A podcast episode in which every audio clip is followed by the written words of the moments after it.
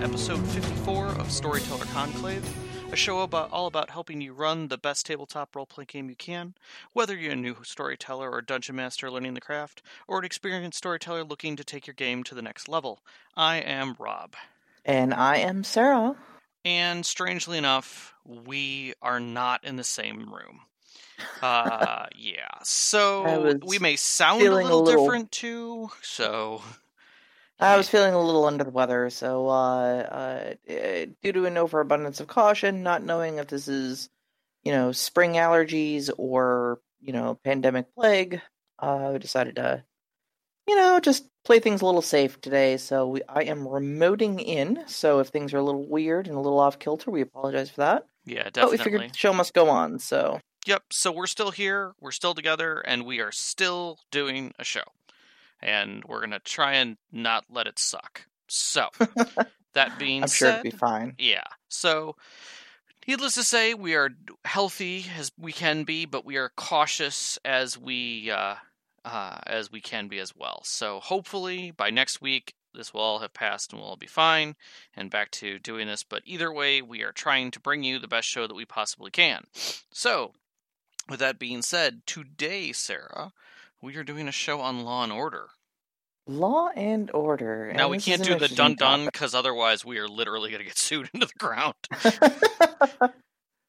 I don't know. I think it's a meme at this point, honestly. So it kind of is, but I don't think it's hit to the level because they've actually supported it enough that, like, if we used it like the Xerox term, we would totally get nailed. But regardless, Oof. it is something that like is weird because so many times in games it isn't brought up unless it's specifically necessary. You know? Yeah, I mean, we, we throw around the uh, the term murder hobos a lot. Yeah, yeah, we do and, throw that around a lot. You know, referring, of course, to to a group of, of hobos, about a bunch of you know wandering vagabonds with no you know particular place they they especially call home. And the murder part, of course, is pretty self explanatory. They solve every problem by killing it judiciously until it stops becoming a problem for them. Yes, and, exactly. You know, when you're murder hobos, sometimes you can run afoul of the law. And, you know, even if you're just doing regular stuff, you can run afoul of the law. But, you know, especially in situations where, you know, you've given your characters swords and uh, every solution starts looking like a target dummy to them. Mm-hmm. I agree. And so you start asking the question where is the law when you need it and how do you bring the law in uh, you know the town guards obviously taking issue with them doing vigilante justice on the streets et cetera et cetera. So yeah. here we are. Yeah. Um so i guess the the, the place where i want kind of want to start a little bit is like defining what the law kind of is in games that we don't get to see. Because i know a lot of times when I'm looking at games, unless it's a major city, uh, you know, in a fantasy world, there really isn't a law. There, there, there isn't. I mean, there's law for certain individuals, for perhaps ones who, you know, have wealth or or standing or their own garrison or what have you. But for the most part, like in the fantasy feudal worlds, there there really isn't much law. There there's guards, you know. Uh, I mean, there was there, there's there's a lot of might makes right. Um, and you'll also see like you know local laws with local constabularies and stuff like that. You know, so a town might have something akin to a sheriff, sure. um, or or something like that. That you know they decide what go, kind of goes in their village, regardless of what the you know the larger like kingdom laws are or something like that. But I mean, let's let's take for um, instance like uh, D and D as a whole. I mean, when we think of something like Neverwinter, there is guards there. There is a legal system within Neverwinter oh yeah. Yet a lot of times it feels like they are merely background. They don't have an active role in in things. You don't hear a lot about them within the stories or even the even the reference. And the last time I think I looked at a Neverwinter module, it bare, it didn't even touch on you know who would come if, if bad things were happening in town besides the guard who might show up. You know. Well, I don't know much about Neverwinter, it's uh, uh, particularly, but um, there's, in fact, uh, uh, Sean's writing it in the uh, the live chat right now. Mm-hmm.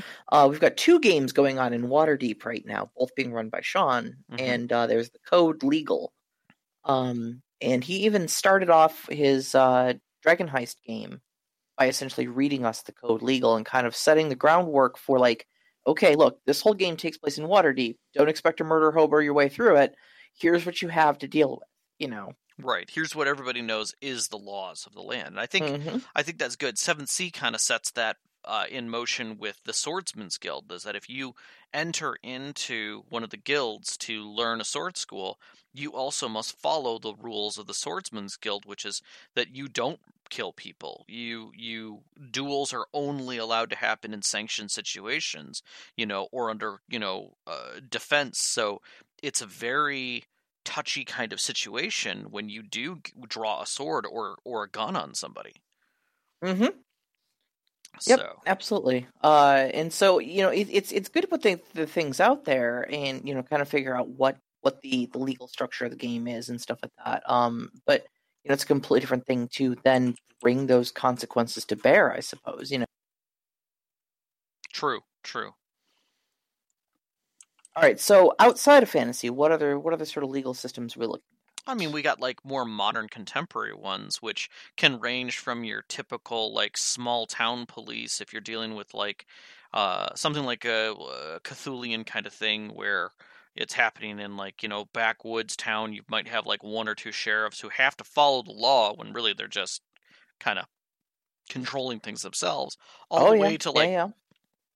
Downtown Chicago, where you've got a whole police force and SWAT and choppers and things like that. So, you know, you you do something terrible, and they're gonna notice and probably have a response time that's pretty decent Mhm. um, to get to a location. Like, you know, just as likely if you're breaking into a security facility, maybe a uh, uh, a major corporation or something that's connected with um, federal agencies in any way or, or, or banking that response time might be even faster and and more so you might actually have local guards who are then going to do different things than the police would do to try and contain it.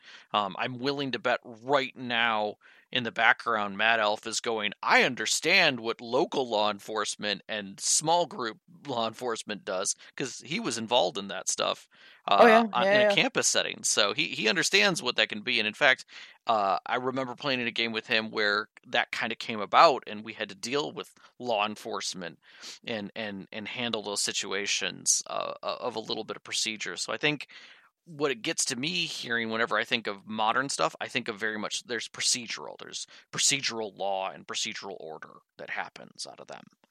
Yeah, yeah, I think that's I think it's about right.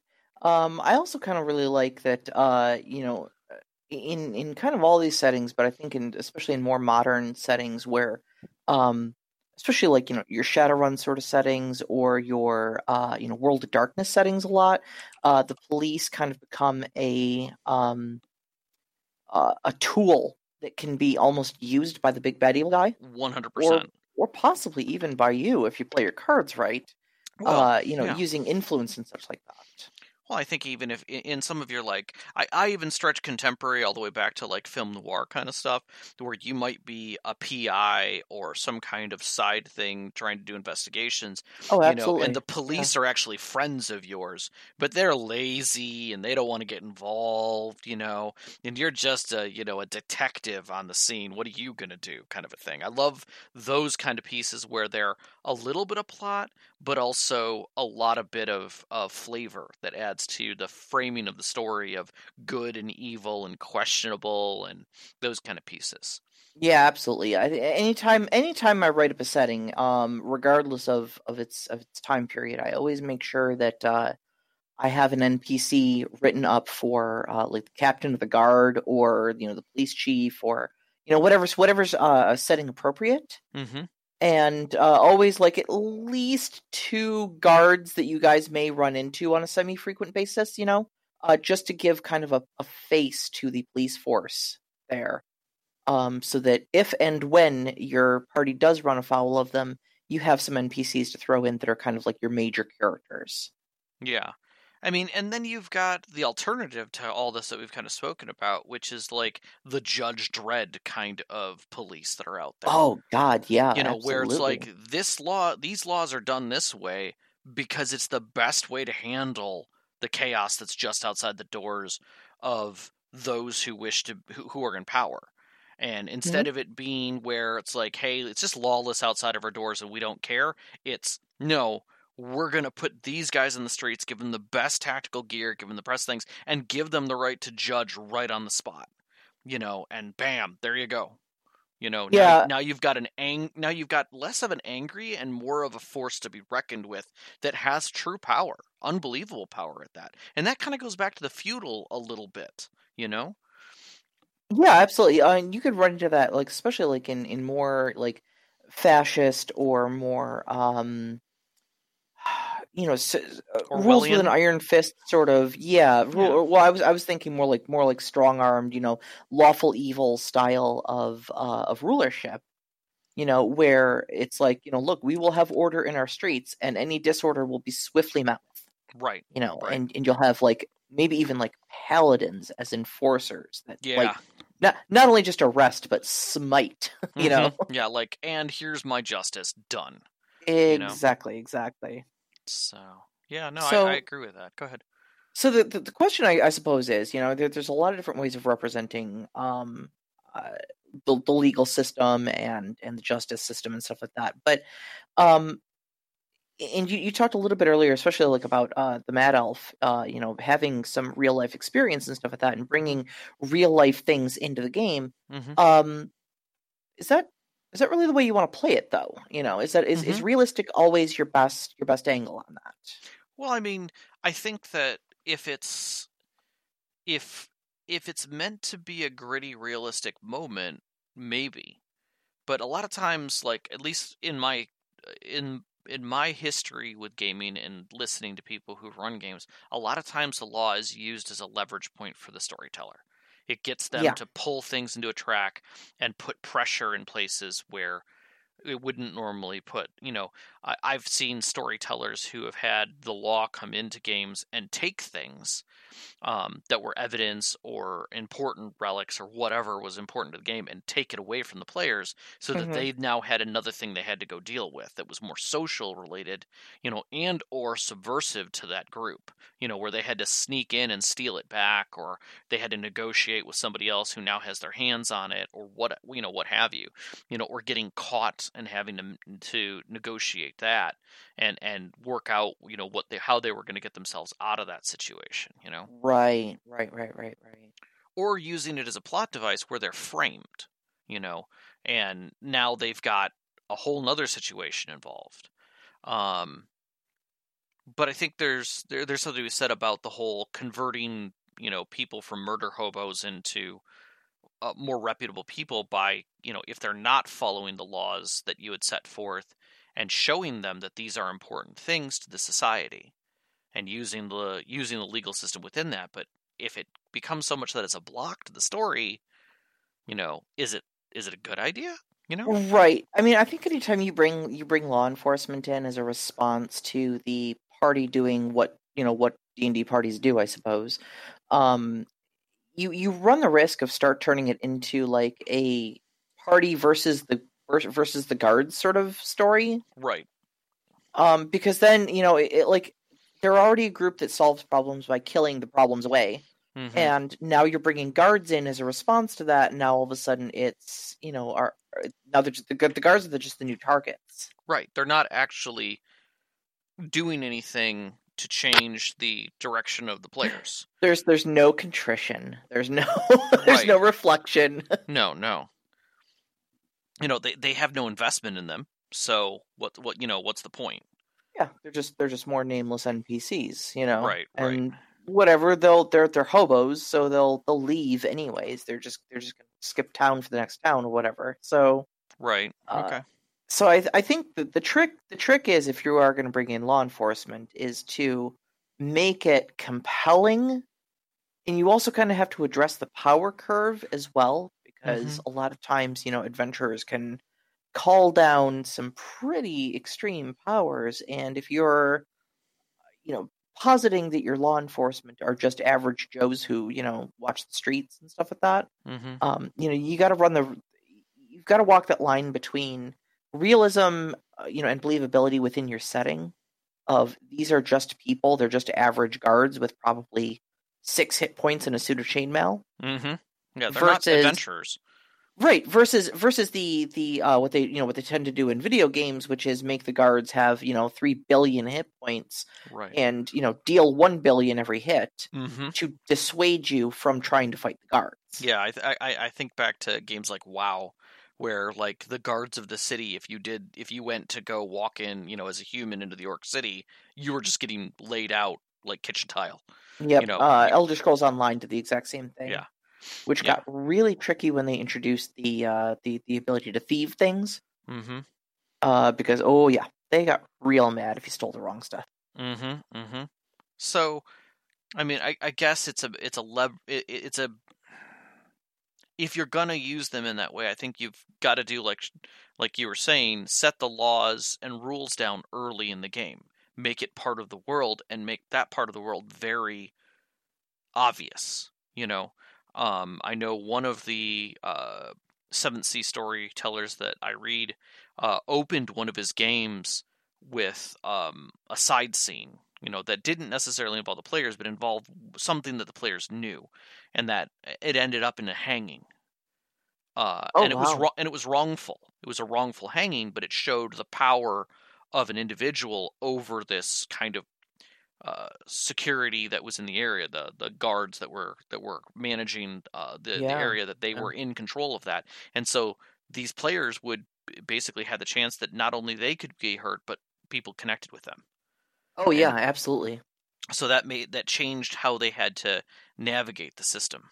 So yeah, def- definitely changes once you you know the scape, and at the same time, it's reinforced very quickly.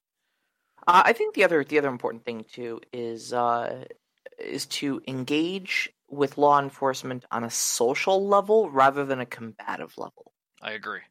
Uh, because you know, you, like like I was kind of saying earlier, you know, you don't want the guards to become the new targets. So if you engage in a social level, and this is kind of harkening back to why I always make up the the guard captain or the ch- chief of police and like one or two guards to be the face of the law enforcement hmm because that way you know it's it's one thing if it's like oh four nameless npc guards you know run into the room you know Mhm. and they roll initiative but it's another thing if it's like okay so uh you know guard riley and guard jonesy walk into the room and they're like oh it's you guys again and now suddenly you've got some you've got a face you've got an attitude and it's it's a lot less likely that they're going to turn on guards that they know, guards that they've talked to before, and just start killing them away. You know, No, I agree. I totally agree. And it's uh, at the same time, if you engage with them on a social level, they're also going to be communicating with other people that those guards now know.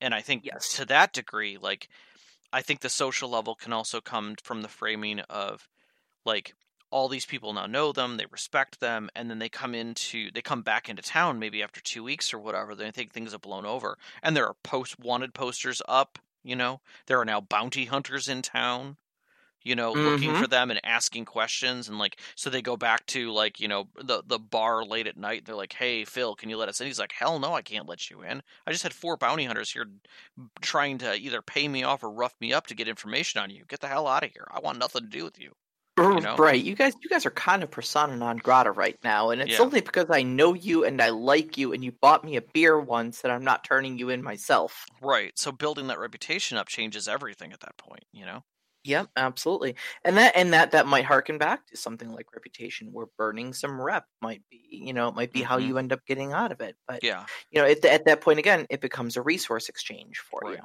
you know? right and i think You mess up and now you have to expend some resources to get back out. Right. I'm thinking to uh, Roger Rabbit and the bar scene. You know, where they're hidden in the back room.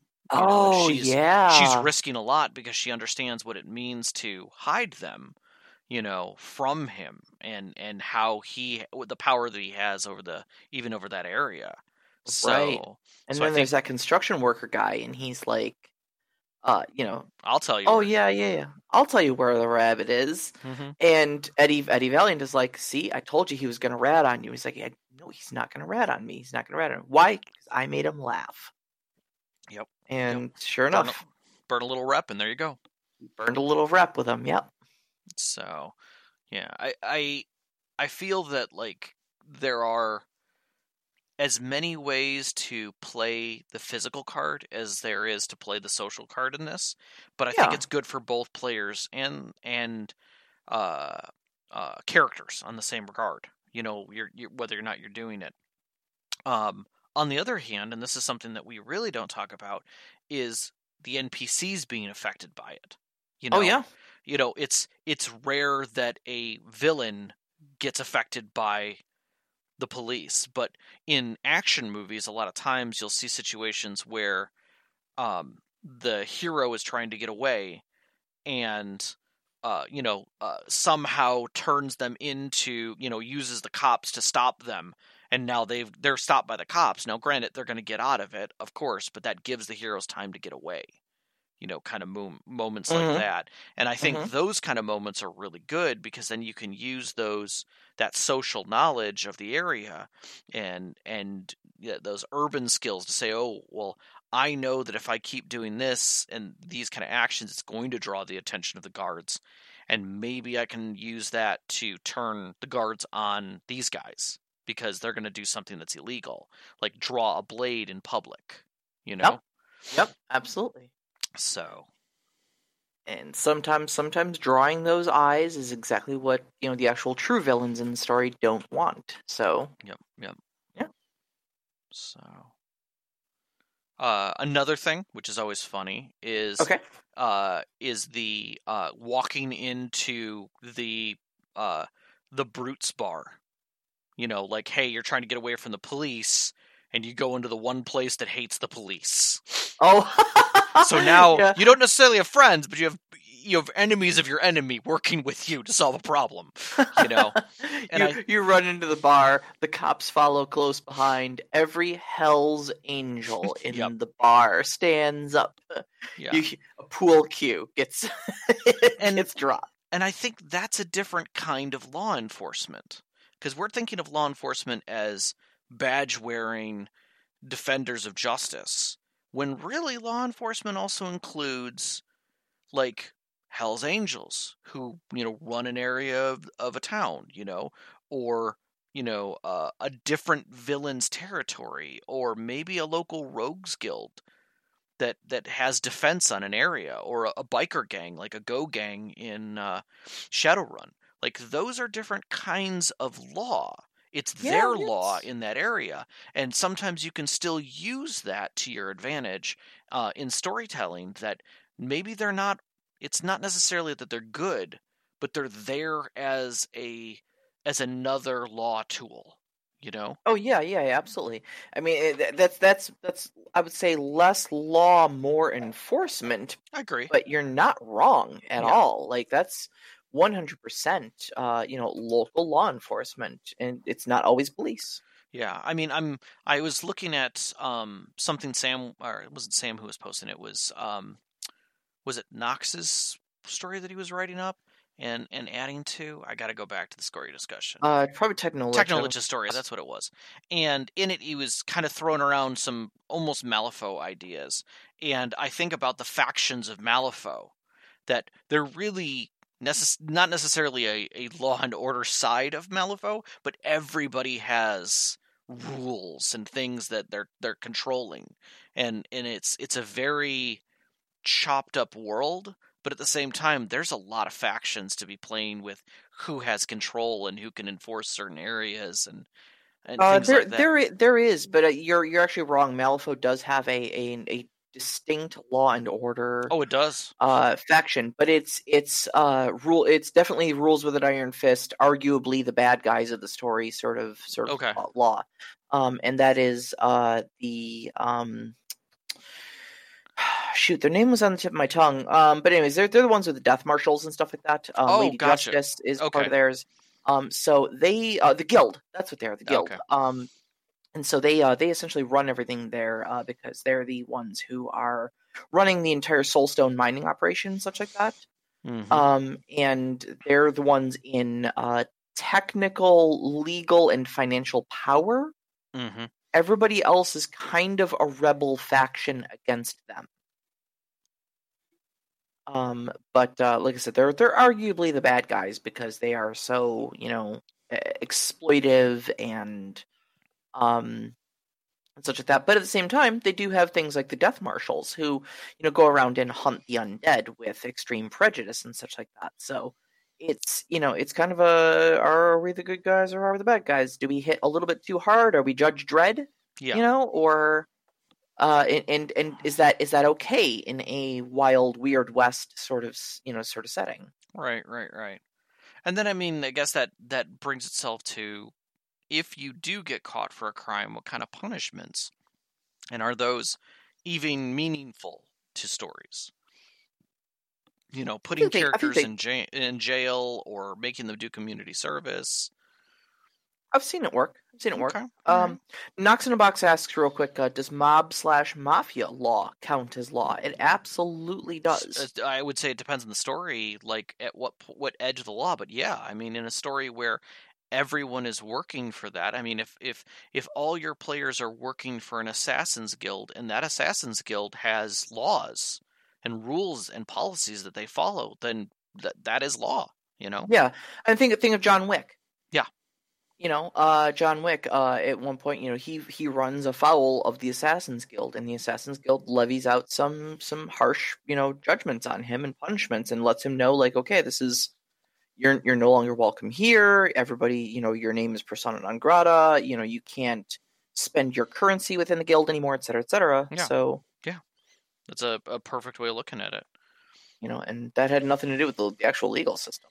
Right. So, right. um, there's there's some really good stuff like in uh, you know The Godfather, uh, in you know Yakuza settings and stuff like that. Yeah, absolutely. I think even in lighter settings than that, I think if you've got situations like where you know maybe your your players know uh, you know are working in a much more concise system of even things like unions and such. I think those those internal rules and stuff can get you in the same kind of situation. So Sure, I think it all it, it all depends on the scope of the game and how prevalent and relevant those those groups are to them. So. Mhm, mhm. Yep. Yep. yep. Uh, so you were you were saying though, um, uh, you know, sending a character to jail and stuff like that. Yeah. Um, I I was thinking back on instances when I did see this happen, and it's actually happened a couple times in uh, Critical Role, Hmm. uh, both campaigns. Oh. okay. um, where a character just ended up in jail. And no, I think it's a mature enough group on in, in Critical Role to you know say that like, okay, this this happened. This is the consequences and whatnot. Um, they ended up having to actually go and bail this character out. Mhm. Um, there was one time where like pretty much the entire group got arrested. Uh, and it pretty much took all their money to bail themselves out, and even one person kind of had to call in a bunch of favors, uh, which burned. So it was, it was not only uh, monetary, but it was also reputation essentially that they were bit that they were Right, right. And I think, uh, I think depending on the situation, and especially in D and I think reputation uh, becomes much more relevant, but it is less of a number that you can see. You know. Mhm.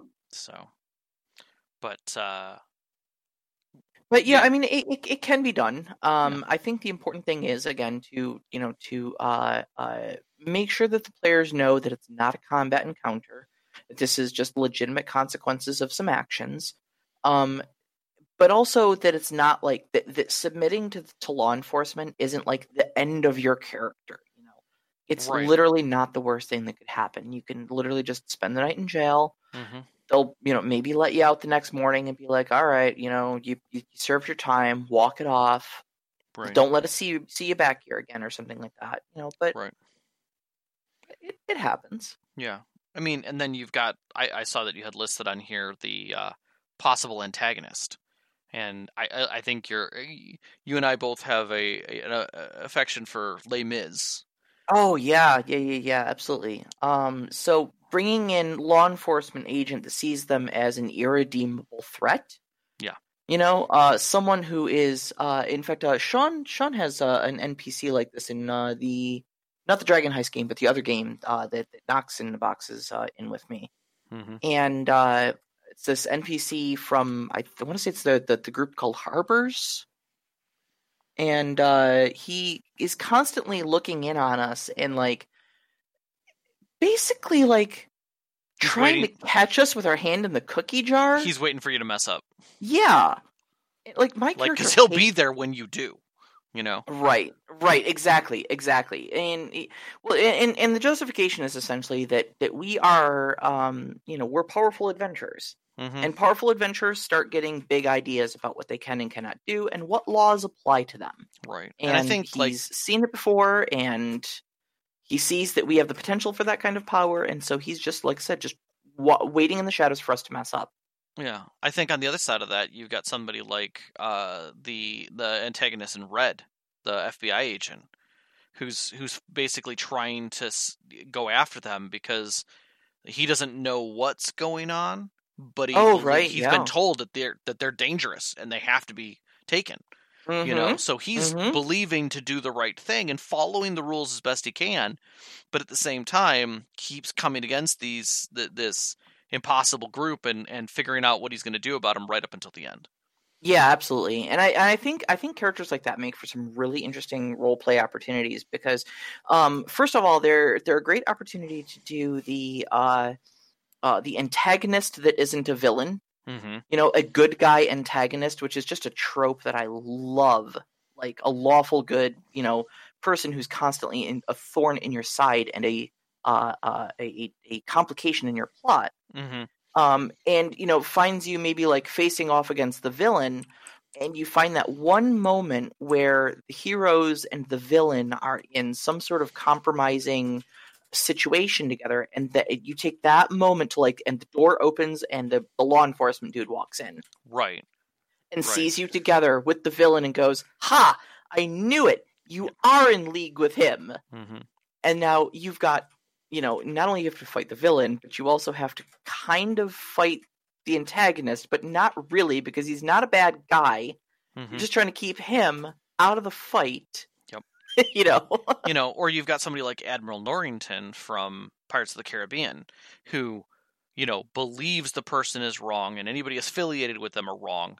You know, uh, one of the one of the characters, and then as he goes on, he loses everything and has to basically turn hmm and and Mhm. becomes more evil, if you will, and and and goes in in league on that side. And I I think those kind of stories are interesting too, where you literally the the heroes create a villain, you know, who's Oh, just yeah. trying to Oh, do their yeah. job. So absolutely yeah, so fun things, fun things. now the the other the other type of uh type of punishment that i like to to use other than Mhm. like jail time and fines and stuff like that is uh community service okay. you have the you have a party full of adventurers who are fully capable of taking down monsters and whatnot like that. Well, why not leverage that? All right. Right. So your punishment for your crime is to go down in the sewers and fight the phase spiders that have been, you know, warping in oh, there Oh, yeah. or something. Or, you know, uh, we've got a, you know, th- three three guards have gone missing. We're trying to investigate some, you know, goblins in these caves over here. Obviously, they've gotten too big for for, for their britches. So, uh, you know, if they're too big, then uh, you know, obviously, you guys will get your punishment that way. But if they're not, then you'll have done us the service of getting rid of the goblins. Good luck. Yep. Yep. And no, your your your pay for this is we don't send you to jail. Right. No. You know, versus the, uh, you know, uh, we we can't kill you, you know, so instead we're going to drop you in this desolate area, and your your your death is you know sit, sitting in the desert or whatever, you know, Yes. or, or yes. walking the desert, and you've got those kind of situations where the punishment can lead to other things, you Mhm. know. You know, and maybe you know, and again, it it it continues the story. Yep, exactly. Exactly. Well, do you want to jump on questions since we have a bunch and we they're have a all ton really of questions. good questions? Yeah, let's get on. Let's get on questions. Go ahead and grab one. All right, let's see here. Uh, we'll start right at the top. Okay, so the Technolich asks, uh, do you ever find yourself grabbing pieces of a? Uh, wait, that's is that is this an old question? That was the one from last week. Oh yeah, okay, okay, okay. Uh, is it still on? Did we did we answer it last week? I don't think we did. We could go to the next one that he's got there, which is really good. Okay, uh, so what are some of the strangest laws you have used or seen used in a game? Oh, I've got don't one. know. I mean, in Okay. seven 7th Sea comes up with some strange laws, uh, especially in towns. But one of the things that was the the strangest law that I saw in a game was uh, in uh, one of the, of course, French cities. Uh, they had a law that uh, you couldn't like basically they had you couldn't wear white after a certain day, Oh, okay. uh, and that certain colors were for certain classes, and literally it was it was kind of a catch moment uh, because it was used as a faux pas like when somebody we- we, did a fashion like someone did a a fashion check and basically saw that they were dr- dressed appropriately enough. And then because their failed check was they had a pin that had some of the color on it Oh. and it caused a problem, which actually caused a much larger issue in the end. But uh, it was just a really weird law that the the that the storyteller had thrown in, but it it seemed like oddly appropriate based on the situation and how everyone was dressed, and like they laid the groundwork out for everything right up into it, and then we were all like, "Oh man, are we getting caught in this? This is hilarious." so that was my weird one. Yeah, I don't. I, you know, honestly, nothing's coming to mind. Um, if only because uh, most of the games that I've played in or have run in the past, I've tried to keep the laws pretty straightforward, just so Mhm. that um, it doesn't become a weird complication that kind of draws away from the plot. Because my plot has always been something that's been not having to, anything to do with the legal system, you know. Right. So it's always been things like you know, necromancy is bad, mind affecting spells are bad, you know Mm-hmm. uh, sort of things. And yeah, I really I don't have a lot of experience with strange laws. Straight up, just don't play Paranoia. Next. Oh God, yeah. uh, uh, uh. Computer didn't say. Report for termination, citizen. Yep. All right, so Samantha, uh, Samantha Gay would ask, uh, "Oh, I've never thought about creating an actual laws in a world that players have uh, have to, but might not follow. Is there a way to go about making some for a homebrew, or add some of your own to a pre-created?" Uh, sure. There's, uh, I mean, I think our own legal system um, stands as a great uh, jumping off point for that. So, you know, you want your big ones on there of, you know, don't resist arrest, don't l- murder, don't steal, uh, Mhm. you know, breaking and entering, things like that. Um, but what I would do then is also look through uh, the various, um, you know, factions and powers and whatnot that are uh, in place. So, like, take Dungeons and Dragons for example as your your major thing here. Um, take a look through the spell section and think of the legal implications of some of those spells. So, charm spells, you know, that are mind affecting like that. Uh, obviously, like dominate person, things like that. Uh, those are taking away someone's free will. So, are things like that going to be illegal? Is necromancy illegal? You know, Right. because obviously that involves things like grave robbing and you know raising the dead, violating dead bodies, let alone living ones Mhm. you know so you want to think about those sort of things um you also uh, have a situation where you've got armed adventurers Mhm. you know all your characters have swords or shields or staves or or bows and arrows or whatever's going on there um you may want to think about what it is that uh you know the town has as far as uh peace binding rules Mhm. or I whether think, they like, even the- need to che- check their weapons at the door That's what I was just thinking. Like, start if you start small and in a town, like the first place they come to is like an inn, and when you, they walk in the inn, there's literally a brute behind like bars, and he with a slot that basically says "No swords or bows. Leave your weapons here." You Yeah, know? You can exactly. You can, get them on the way out. and But- it's and it's it's real sensible too. I mean, you're in a Mhm. space with alcohol.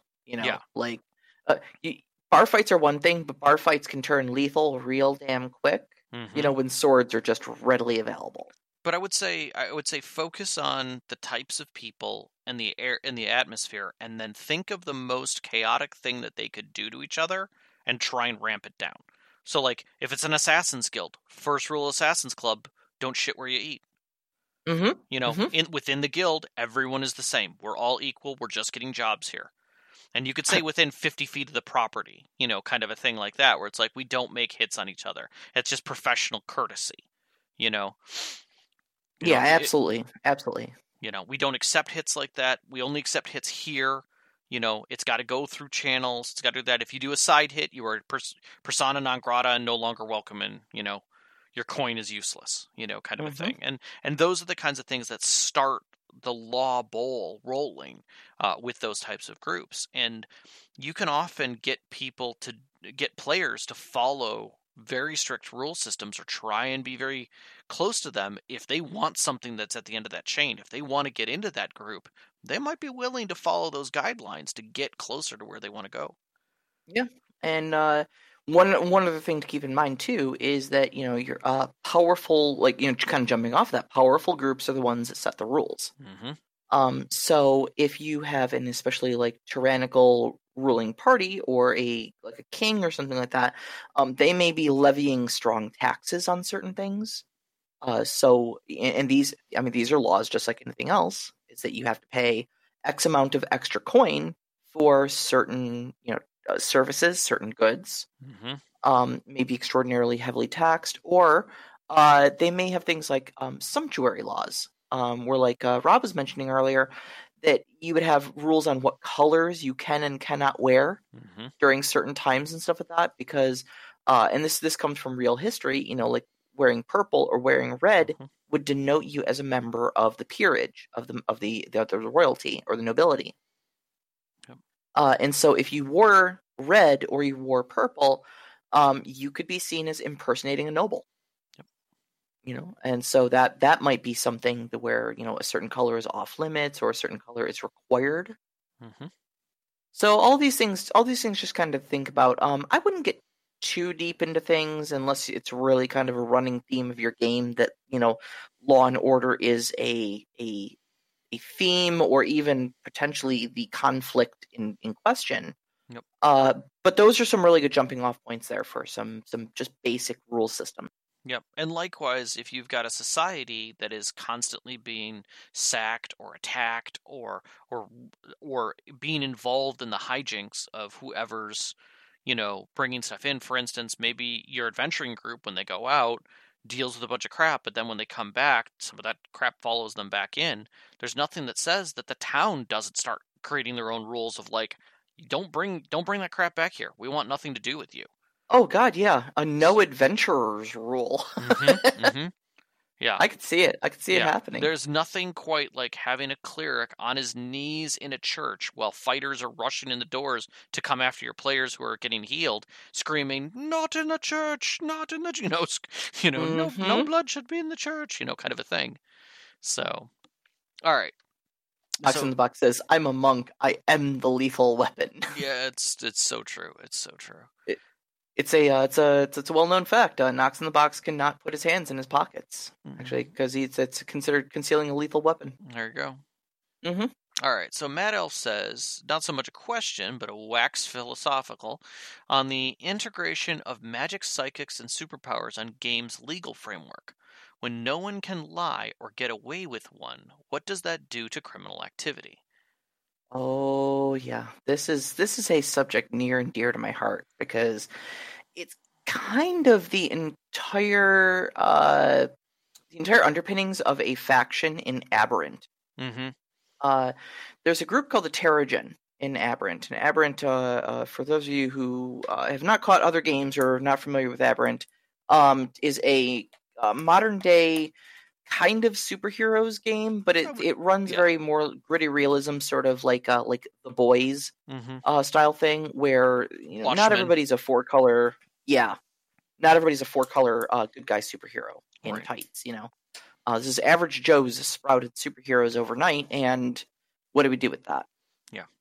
And there's a there's a whole faction in there called the Teragen, and one of the big things about the Teragen is that um, they're very much almost like a. Uh, if you're familiar with the X Men, um, you know Magneto's sort of uh, outlook on things is that mutants aren't human anymore, and therefore shouldn't have to really follow human societal rules and laws. Agreed. Yeah, yeah, very much like that.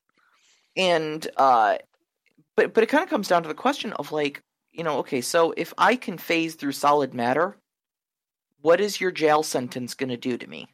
Right. You know, like I don't exist on the same realities. I don't follow the same physical rules that you do. So why should I follow the same legal rules that you do? You know. Right. And it really, really, you know, asks some pretty interesting questions of what, you know, what does superpowers do to the legal structure? And do you then end up coming up with special laws for uh for the whole group as a whole, novas or mutants or whatever you want to call them? Right. And and at that point do you do you have to tailor the punishment per person who then decides what's just? Right. And do do baselines, you know, people without powers get to decide what just treatment of a nova is? Right. You know, or should it be a jury of their peers, other novas? And at that point, should other novas just have their own legal system and their own, you know, society? Yeah, which which begs as a question: Should they not even be there? Exactly. Yeah. Oh yeah, yeah. Once I started digging into the Teragens' whole philosophy on things and stuff like that, they uh they stopped being uh weird, you know, weird weird comic book villains and started being like, oh crap, these guys are really onto something, you know. Yeah, I mean it's it's good philosophy and understanding, but it really messes with it. I think Rifts did the same kind of problems with the Psykers and and magic and how basically they were trying to get control of a world that had gone chaotic. Uh, the coalition as a whole that they Mhm. were basically police stating every square foot that they could, um, much like the Empire.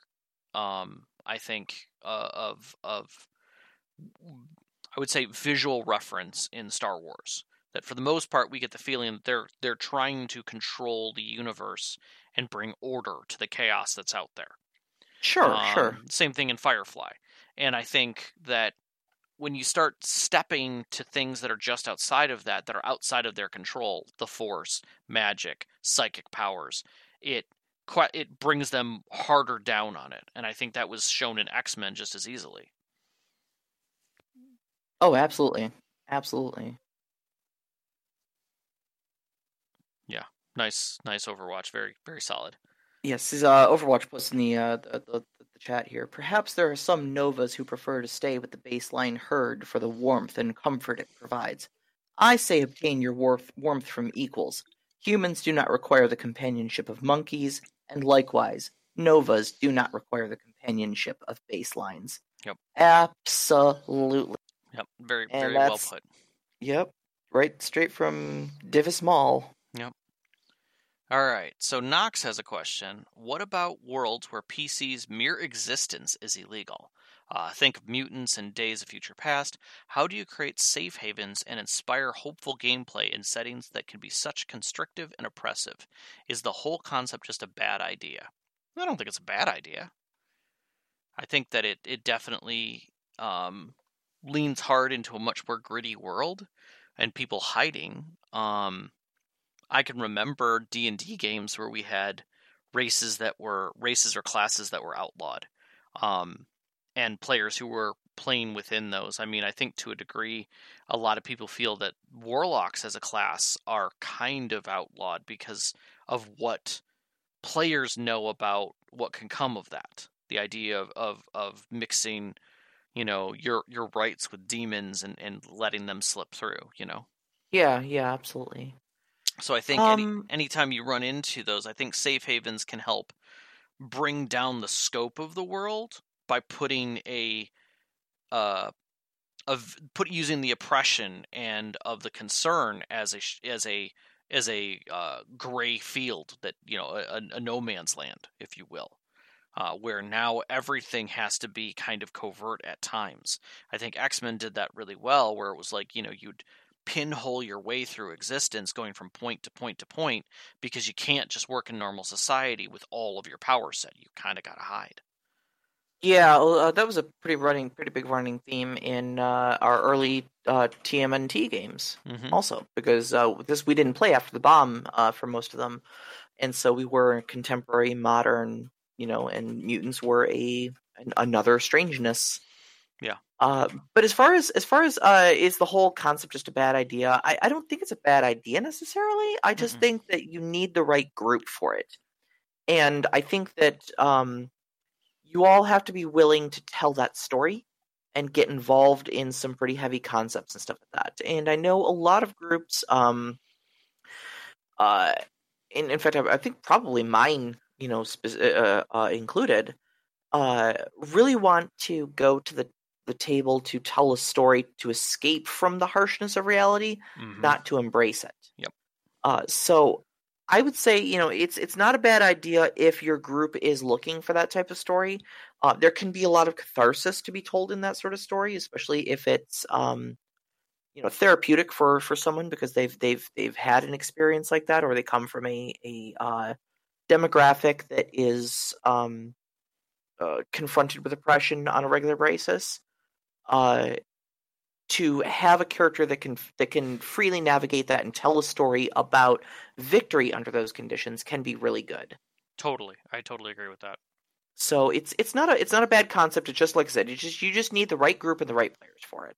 Yeah, and sometimes you can use something like that as a pre-session to a much larger campaign to test things out.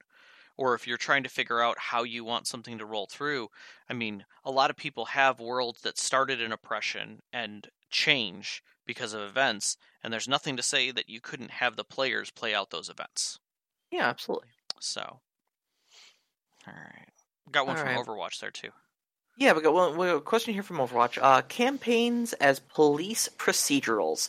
Have you ever done anything like this, or anything where the player characters are the law and order? How do you go about setting something up like that? Um, I've set up games, but I haven't run them yet. Uh, in in 7th Sea, where I'm using Musketeers. Um, I think Oh, the okay, closest I got to it was uh, the Children of Heroes game, where you guys were the guard, um, and helping people and taking care of things, uh, in Freiburg. Um, was about as close as I got to that, but it wasn't very procedural. It was it was closer to Harry Potter. Um, but I think p- police procedural would be fun. I think but not necessarily for everybody. I think it's good for stories, but I think once you get multiple players involved, it can get kind of boring for some of those players, depending on who they are. I mean, you can only have like one Magnum PI. Uh, that's that's true. Um, I I actually ran a uh, a small game like this. Um, it uh, it didn't last simply because we we had you know a, a bunch of different sessions where people were just not able to show up because real life got in the way and stuff like that, and we just decided to call it quits in the game. Right. Um, but for a while there, uh, we had a it was a, we actually started off as first level PCs Mm-hmm. um, and I ran it in a town. Um, one of the main characters was uh, a paladin of the Church of Justice. Uh, Okay. Justice was one of the gods, and so essentially, they the church was the judicial system. Uh, And so she was a police officer essentially, and uh, she was able to deputize the rest of the party Mm-hmm. to go and and I basically I used her as the main plot hook of like, oh hey, this is going on. You know, can you look into it? And then she was like, oh well, I've got these powerful friends who can also help. Can I deputize them? They said sure, and off the party goes. Yeah. So yeah, it was and it was really great actually too because then I, I was able to add in some um, other aspects of how the police were kind of on the take, and there were these like vigilante, you know, justice sort of people going on inside the church, and uh, there were some really good, really good opportunities for role play in there, and it actually worked really well. I'm kind of disappointed the story didn't go further. Yeah, I'm I'm thinking back to um uh some of the the more uh team cop movies where Mhm. you, you you you know you've got stuff like um geez i'm starting to lose track of some of them in my head but um you know the stories where you've got a main character who is primary justice or someone who's looking for justice and then them going and picking up people they knew who would assist them in taking care of this problem you know and that kind of stuff could definitely give you that reg- same kind of regard It kind of know. that uh, almost uh, like Burn Notice. yeah Though I mean, he's, he's not a cop; he's a spy. But Mhm. you know, it's it's sort of that that he you know he's got his own problems, but he's also got these very qualified allies he can call in, and so they they tend to be the team, even you know, dealing with Michael's problems regardless Right. of you know what's going on. Right, right. Or you've got stuff like um God, what am I thinking? Tombstone? Or Yeah. um, yeah, yeah, yeah. Tombstone. Tombstone's got Doc good- Holliday there. Yep. Who who again is pulling together a gang, you know, of Mhm. of people to go. Yes. Uh, the other one that I was thinking of is with uh, the one with Sean Connery and Kevin Costner, um, going after the mob. Uh, Oh, uh, uh, Untouchables. thank you, thank you. I was losing the name, Mhm. and I think that's another good police procedural where you've got a, a, someone, you know, you've got different people who are all coming together, and I think that's a, I think the Untouchables does a good job of bringing in other types of people. You know, you got an Yeah. account, yeah, an accountant of all people. You know, Mhm. involved in that group, you know. But you've got effectively, you know, your hard nosed detective. You've got another detective who clearly, you know, has a very different feeling about law, who's kind of running things, you know, and that's that's where things get interesting. Is that you can run stories like that, um, and I think that uh, you can looking at some of those, you can definitely get a feel for where they're going to go. But I think they're very player driven. I think a lot of those stories, you you usually end up with a lot of drive and direction from the players and what exactly, especially when you get a, a very diverse group together like that, and you give them the freedom to make their own decisions. You know, Right. uh, that's I think the important thing. Um, I think that the, the main pitfall with running uh, running as a as a police group is that you're going to have the you know them always answering to the police chief Mm-hmm. or guard captain or whoever that might be. So I think the it's it's important to give your players the um the autonomy to go out and make their own decisions so that they don't feel like their entire thing is on rails, you know. No, but I think I think the opening of Rails and and Law, where you've got a chief who's yelling at them, who's like, you know, this is how you're going to have to handle these things, and we're not going to be able to get this kind of stuff done, and then they walk out the door and just do something different, is pretty much every police procedural movie, you know. that's that's true. You know, you know, where it's just like, yeah, you guys are three gonna... three days from retirement. Exactly. And I think that kind of stuff is fun because they understand the rules that they've got to follow. But at the same time, they also understand that they could bend the rules to get where they want to go. And then, of course, at the end, you're going to have to have police like, you just took out two city blocks and killed, you know, and wrecked 14 cars. Do you have any idea how much this is going to cost the precinct? You know, that kind of shit. You know, He's a And I lone think- wolf that walks to the beat of a different drummer. He exactly. only knows one law, his law. That's right. That's right. You know, you know He's give him a a gun and he's powder- under control. Give him two and he's deadly. You know, He's a powder keg balanced on a knife's edge. what does that even mean? What does that I that don't even know. it's something Sean said to me once, and I've been laughing about it ever since. It's it's pretty fantastic, honestly. Uh, yeah, Overwatch, you're a good. You're a good cop, O'Malley, but you're a loose cannon. yeah, I think The Incredibles is a great example of that as well. I Oh, think that's yeah. that's perfect. Where you've definitely got you know you've got an agency that's watching them like, please don't destroy the whole damn city. Can't you just get a job and like settle Right. down, have a kid? So yeah, I yeah, think and there's there's the question too. Uh, I uh, I remember from uh, a, a a plot in uh, the Flash comics back in oh god the 80s maybe early 90s something like that Yeah. um where they they kicked the Flash out of Keystone City okay, because they were basically deciding that like uh we have a superhero here and that means that super villains come here to fight him so if we get Yep. rid of the superhero we'll have peace and quiet right, and and I think that's a really good way of looking at that is I think you definitely get that kind of thing. On the other hand, you also get situations like uh, Seven Samurai or Samurai Seven, you know, where you've got a group who are like, we don't have any justice, and this group is enforcing, and we need you to come and handle it. Mm-hmm. You know, this daimyo is just murdering, you know, just ste- th- stealing from us constantly, and we, we need that taken care of. And now you've got that kind of band coming together or being built and coming together. And I think that's a great way of looking at that too. So Yeah, yeah, absolutely. Yeah, they can, you can go a lot of a lot of great places with that. yeah. All right, so it looks like we're probably coming up on the end Yep, of the show here. Uh, Our uh, next week's topic is going to be on stereotypes, class, and reputation, handling details of racism, classism, and appearance.